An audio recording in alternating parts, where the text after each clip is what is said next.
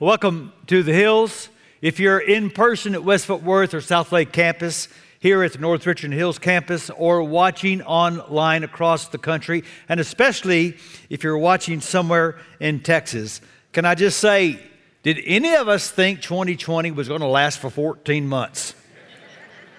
wow.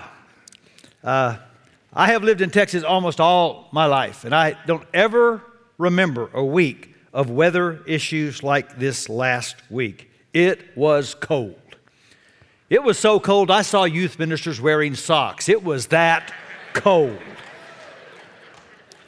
And you know, we laugh because sometimes we were just in situations where all we could do was make the best of it. I know a lot of you had a really hard week, and I'm so sorry. Whether it was loss of power, loss of water, health issues, I know it was hard. And some of you are dealing with very legitimate and serious damage to your homes and properties. And I am just so sorry. We've experienced the same thing here at our church with our facilities. Uh, our West Fort Worth campus had water pipes break in the children's area, and we're going to have to address that. The new property that we bought that the Southlake campus will move to also had water pipes break, and so there's damage there that we will have to address. If you're at North Richland Hills and wondering why the temperature seems to be fluctuating, it's because uh, pipes in our cooling system have burst and we are compromised in our ability to control the temperature. But you know, buildings are not the mission, buildings are just a tool to help us with the mission. And what thrilled me most last week was to see so many stories of so many people in this church living on mission. I saw stories of the way you reached out to your neighbors, whether it was taking water or blankets, or giving them a warm place to stay, or fixing them a warm meal. We were able as a church to bless our community. Our North Richland Hills facility was a warming station working with the city of North Richland Hills and the police. Uh, we were able to provide for several days a warm place for people to stay who had lost power in their home. Our West Fort Worth campus, for a short time, is going to offer uh, a place for another church's young adult ministry to meet because their building was damaged. And so let me just remind you in any season, the people of God can always live on mission for God. So keep your eyes open. And one more thing because this is a generous church, we're able to set aside a significant sum of money to help people in our church who suffer damage to their home. The scripture says to do good to all men and especially to those in the household of faith. And so if you're a Mill Hills member, and you have some damage to your home and you don't have the financial resources to deal with it, reach out to us. You can go to thehills.org slash snowstorm relief. You can go to the app and click on uh, more, and there's a form there. And if you'll fill that out, we will respond as quickly as we can, and we will get through this together. Now, open your Bibles to Mark chapter 2. We're in a series we've titled Second Guessing Jesus. And to get there, I want to start with a story of a young 16 year old girl whose father was allowing her to go on her first car date. But when he opened the door and the date arrived, there stood a man who looked to be in his mid 40s who had lived a hard life. His motorcycle was parked on the street. His face was covered with piercings and tattoos. His hair was long and stringy. The father immediately shut the door and turned to his daughter and said, I'm not very sure about this. She, what do you mean, Daddy? Well, I'm not sure that your date is very nice. She said, Daddy, if he wasn't nice, would he be doing 1,000 hours of community service? now, I love the story because it just shows that two people can look at the same person and come to different conclusions. And that happens a lot of times with the way we look at people and the way God looks at people. You see, when we talk about second guessing, it's not that most of us doubt whether God is real, but sometimes we wonder if He is right. And this especially is true when God seems to endorse the wrong kind of people. There were many charges made against Jesus that were totally bogus, but one charge or frequent criticism had validity that Jesus was a friend of sinners. That Jesus was always in the presence of the wrong kind of people. So, Mark 2, look at verse 13 and 14 with me. Once again, Jesus went out beside the lake. A large crowd came to him, and he began to teach them. And as he walked along, he saw Levi, son of Alphaeus, sitting at the tax collector's booth. Follow me, Jesus told him. And Levi got up and followed him. Now, you can't appreciate the story if you don't understand the tax collector situation. And my problem is I don't have a, a cultural equivalent to compare it to. Because we don't live in a country occupied by a cruel, oppressive foreign power. Jesus was born into that world. The Romans ruled by force, by cruelty, and by might. How could Rome afford to put armies in the countries they occupied? They taxed the locals. They made the locals pay for the upkeep of the army they hated. How did they collect the taxes? They got locals to turn on their neighbors. They said to people, if you'll collect the tax, anything over what we get, you get to keep. So a tax collector wasn't just dishonest, he was disloyal. He wasn't just a cheater, he was a traitor. If you had lived in that time, you would have hated Levi. They were moral untouchables. Now, Jesus is gaining momentum. The campaign is going well. He could have scored a lot of points by walking up to Levi and saying, How dare you? And instead, he walks up and says, Why don't you? And invites Levi, of all people, to be his disciple. Now, this is not a good PR move. No campaign manager would have suggested get a photo op with Levi. And Jesus is about to make it worse. Next verse. While Jesus was having dinner at Levi's house. Okay, stop. Bad move, Jesus. If you've got to eat with the guy, take him to Chick fil A. Go to Cracker Barrel. Don't go to his house. Why? Well, keep reading. Many tax collectors and sinners were eating with him and his disciples, for there were many who followed him. You see, Jesus didn't have to make it worse. He could have avoided at least some criticism by not actually going to his house because think about it. If Levi throws a party, what kind of people are going to be on the invitation list?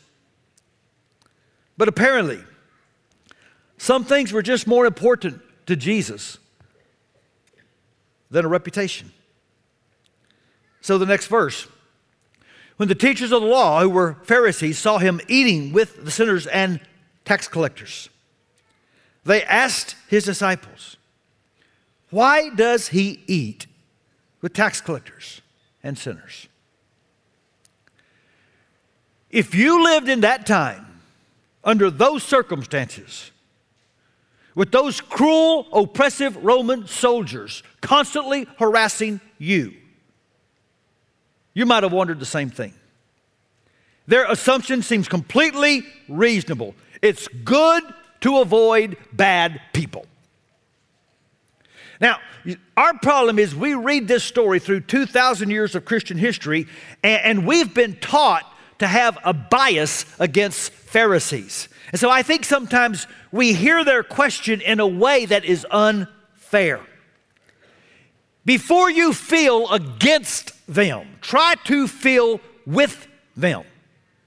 Why were they second guessing Jesus? Well, it's because their first priority was their commitment to what they thought the scriptures taught. And here's the fact their scriptures were full of warnings about bad people. The law of Moses consistently warned against being seduced by the wickedness of sinful people. The wisdom literature constantly advised caution when choosing companions. Let me give you some examples. Proverbs 12 26. The righteous choose their friends carefully, but the way of the wicked leads them astray. Proverbs 24 1 says, Do not envy the wicked, do not desire their company. Or if you're a Jew and you go to synagogue and you get out your songbook, every Jew knew the first verse of the first song in the songbook Psalm 1 1. Blessed is the one who does not walk in step with the wicked, or stand in the way that sinners take, or sit in the company of mockers. So, behind their question is another question. Now, who's right here, Jesus or the scriptures? Because the scriptures say it's good to avoid bad people. And you say, well, that's just the Old Testament. I can show you verses in the New Testament that say things like, do not be yoked together with unbelievers, or bad company corrupts good character. And by the way, you know who believes that more than anybody? Parents of teenagers. Now, let's be honest. You want your kids to be careful about who their best friends are going to be because you know the power of good and bad influence. When I was in high school, every sin you could imagine was publicly paraded. My parents were thrilled that my best friends that I'd spent the most time with were other teenagers from my church youth group. See, I, I want you to feel the tension here. I want you to lean into it. You cannot fully fathom the wisdom of Jesus' response if you don't first wrestle with the tension created by the people that second guessed him. Because sometimes it's good to avoid bad people. In fact, when is it ever right to be with the wrong people? Well, let's listen to Jesus answer the question. Verse 17. On hearing this, Jesus said to them, It's not the healthy who need a doctor, but the sick. I have not come to call the righteous, but sinners. Reputation is important, but redemption is more important. And you have to remember that when you live with the tension. So let's unpack Jesus' words just a little more. And I think he reveals three truths that are going to help. And here's the first Jesus is saying, No one is well. Now, Jesus is not afraid to use the S word, he uses it more than we do. He's not afraid to call sin what it is, he's not afraid to call people sinners. And this bothers unreligious people because they hate the idea that it implies that there's an absolute moral truth above me that I must surrender to. Unreligious people want truth to be inside them, not above them. But the way Jesus uses the word sinner bothers religious people. Because when we use the word, we typically do so by creating these morality grids where we decide these are the really, really bad sins, these are the not so bad sins, and these are the little sins that I'm just going to ignore because I do them. And so we create these grids so that we can decide who's good and who's bad, who's in and who's out. But Jesus doesn't divide people. He levels people. He's not suggesting that sin is that, not that bad. He's declaring no one is that good. He didn't come to call the righteous because there would be no one to call. This is the constant affirmation of Scripture, like Romans 3, as it's written there is no one righteous, not even one. For all have sinned and fall short of the glory of God. The first time I ever left the country, I was in my early 20s. I was a young preacher and I was going with a missionary to visit people in Latin America. Our first country we stopped was Chile. We went to a service in Santiago one evening. Now, I took enough Spanish in high school to be dangerous. So, trying to use what I remembered, I would introduce myself to people. Here's what you need to know the Spanish word for preacher is predicador. The Spanish word for sinner is pecador. So all night I was introducing myself as a sinner from Texas. So when they called on me to preach, you can see people were surprised. He's a pretty good preacher for such a sinner. Well, here's the truth I wasn't being dishonest. I was a sinner from Texas. I was a sinner before I ever became a preacher. I am a sinner even though I am a preacher, and if God lets me live long enough to retire from preaching, I will still have a sin nature that I must crucify daily and surrender to the control of the Holy Spirit. So listen, friend. Don't view yourself as more healthy because you only sometimes sin and other people mostly sin. You and I need Dr. Jesus as much as anybody does. See, the bad news is we are all sick. And the good news is that we can all be Jesus' friends.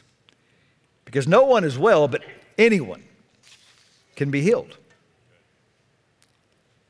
And so Jesus looked at the same person everyone else looked at, but he had no problem seeing Levi as more than a problem.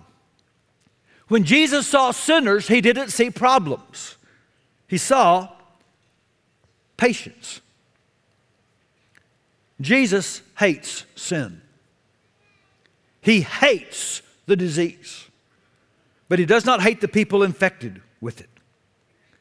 And so, like a good doctor, Jesus visited the sick. When they said, Why does he eat with tax collectors and sinners? Jesus responded, That's like asking a doctor, Why do you go to the hospital? You might catch something. You see, heaven's response to a world infected with sin was not isolation. Now, I bet in the last year, almost everyone I'm talking to has had to go through some phase of isolation. We get that. But heaven's response was incarnation. Jesus came like a doctor to be with the sick.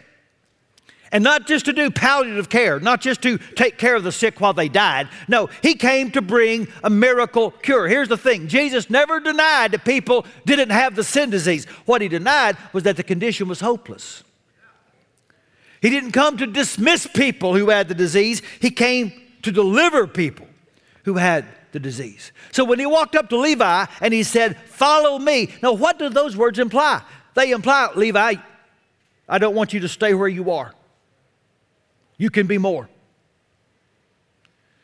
Jesus' invitation is for people to leave where they are and become who they can and should be. The scripture says in 2 Corinthians this means that anyone who belongs to Christ has become a new person. The old life is gone, a new life has begun. I came across a story two weeks ago. This happened recently in Conway, Arkansas. A young man there named Brenton Wynn, high on drugs, broke into the uh, Central Baptist Church and did over $100,000 of damage and vandalism. He was arrested, and because of some other issues, he faced some significant jail time. The pastor of that church went before the judge and said, Our preference would be, if he's willing, that he go to Renewal Ranch. It's a faith based recovery center we help and work with. And Brenton chose to do that. He got clean, more important, he found Christ. And the picture you're seeing is Brenton on a Wednesday night going back to the very church he tried to destroy to confess Christ publicly and be baptized. And he would tell you, I thought picking that church was a coincidence. Now I know it's a confirmation that God was pursuing me. Amen. Jesus is a doctor for those who are sick of being sick. And he cures them, not by becoming sin like them, but by becoming sin for them. Again, same chapter of Second Corinthians God made him who had no sin to be sin for us, so that in him we might become the righteousness of God. So please hear me say, Jesus doesn't blow off sin. Jesus never says sin's no big deal. Jesus doesn't sweep sin under the carpet. Jesus puts sin under the blood. And because He is willing to do this for anybody, it should change how we look at everybody. Because everyone needs mercy most.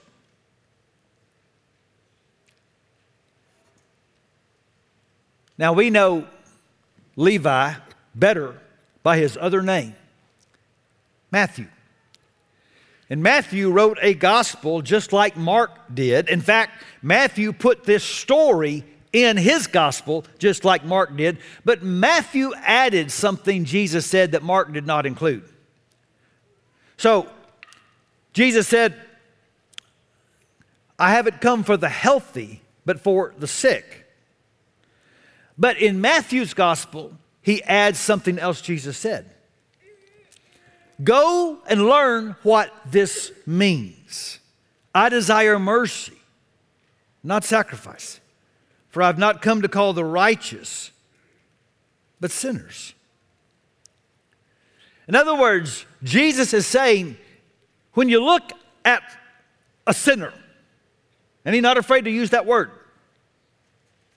when you look at someone who is sinning against God, try to look at them not through a merit grid, but through a mercy grid. See, I have good reasons for not looking at anybody through a merit grid. For one thing, I don't know anybody's backstory. How did Levi wind up a tax collector? No little Jewish boy had as a goal in life, I want to grow up and be the most hated person in town. There's a story there, we just don't know it. And every person you meet has a story, and they have burdens they carry and wounds they are not healed from, you don't know anything about. And I can't read anybody's heart. I don't know how much someone wants to be well, how much they've tried to do to get well, how much they've struggled with the thing that I want to judge. But most of all, I shouldn't look at people through a merit grid because I'm too aware of my own sickness to sit in judgment on how sick you are. We need to be very careful that we don't use a merit mentality to isolate ourselves from people that are actually much more like us than we want to admit. And Jesus told a story about two guys who went to pray in the temple. One was a tax collector and one was a Pharisee. And the Pharisee, praying through a merit grid, said, God, I thank you, I'm not like other people, like that tax collector. And he listed all the big sins that were on his grid that he did not commit. The tax collector had a simple prayer God, have mercy on me, a sinner.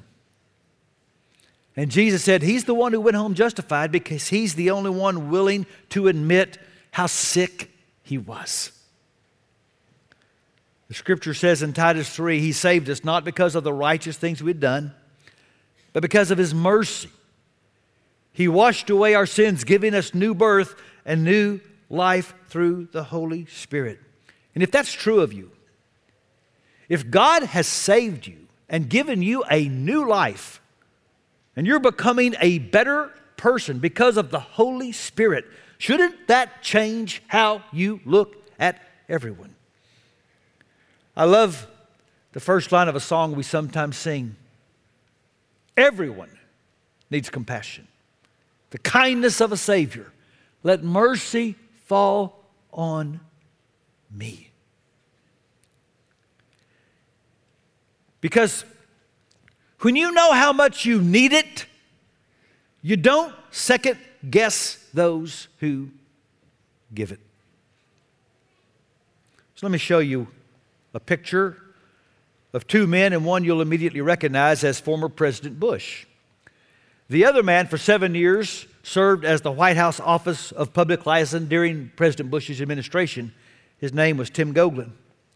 And in the last year of Bush's second term, it was discovered that Tim Goeglein had plagiarized a number of articles that he had written.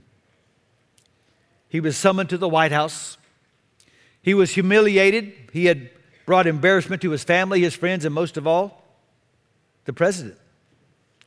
He says he walked into the Oval Office and said, Mr. President, I owe you. And before he could get out anything else, President Bush said, Tim, you are forgiven. He said, But Mr. President, and he tried again, and the president interrupted with a firm stop. And then he said, Tim, I've known grace and mercy in my life, and you're forgiven. Former President Bush has been very transparent about his own battle with alcoholism and how it wasn't until he met and surrendered to Jesus Christ that he became the person he wanted to be. So, what are we going to do with the tension? Jesus proved you can be anti sin and still be pro people. We can't eliminate the tension, we got to navigate it. Both the Old and New Testament say there are some times when it's just wise to avoid some people. Even Jesus said that. Some people are just so bad and ugly that it's best to shake your dust off your feet and walk away. But most people aren't evil as much as they're sick. And we need to see them not through a merit lens, but through a mercy lens. To not care more about our reputation than we do about the possibility of their redemption. And remember, Jesus didn't walk up to Levi and say, You're on probation. Get it together. I'll come back in a few months. Maybe you can join the team. Jesus never said change and then follow. Jesus said follow and start to change. And so, I think it's good to be patient with patients. After all, that's what Jesus is doing for us. Even though our sins have been washed away, we still struggle with the sin nature, right? We still need mercy every day, right? We still have relapses, right? He's incredibly patient with us. And by the way, that's one reason why the church will always be open to the charge of hypocrisy. Well, I don't do church because there's so many hypocrites up there. Listen, this church is full of sick people. When the day comes that the church is not full of sinners, we need to shut the thing down. We are all sick. But Jesus is helping us get better. So, wherever you are right now, in person worship, at home, watching online, turn to someone close to you right now, and I want you to say this. If you knew my whole story, you'd know there's hope for you too.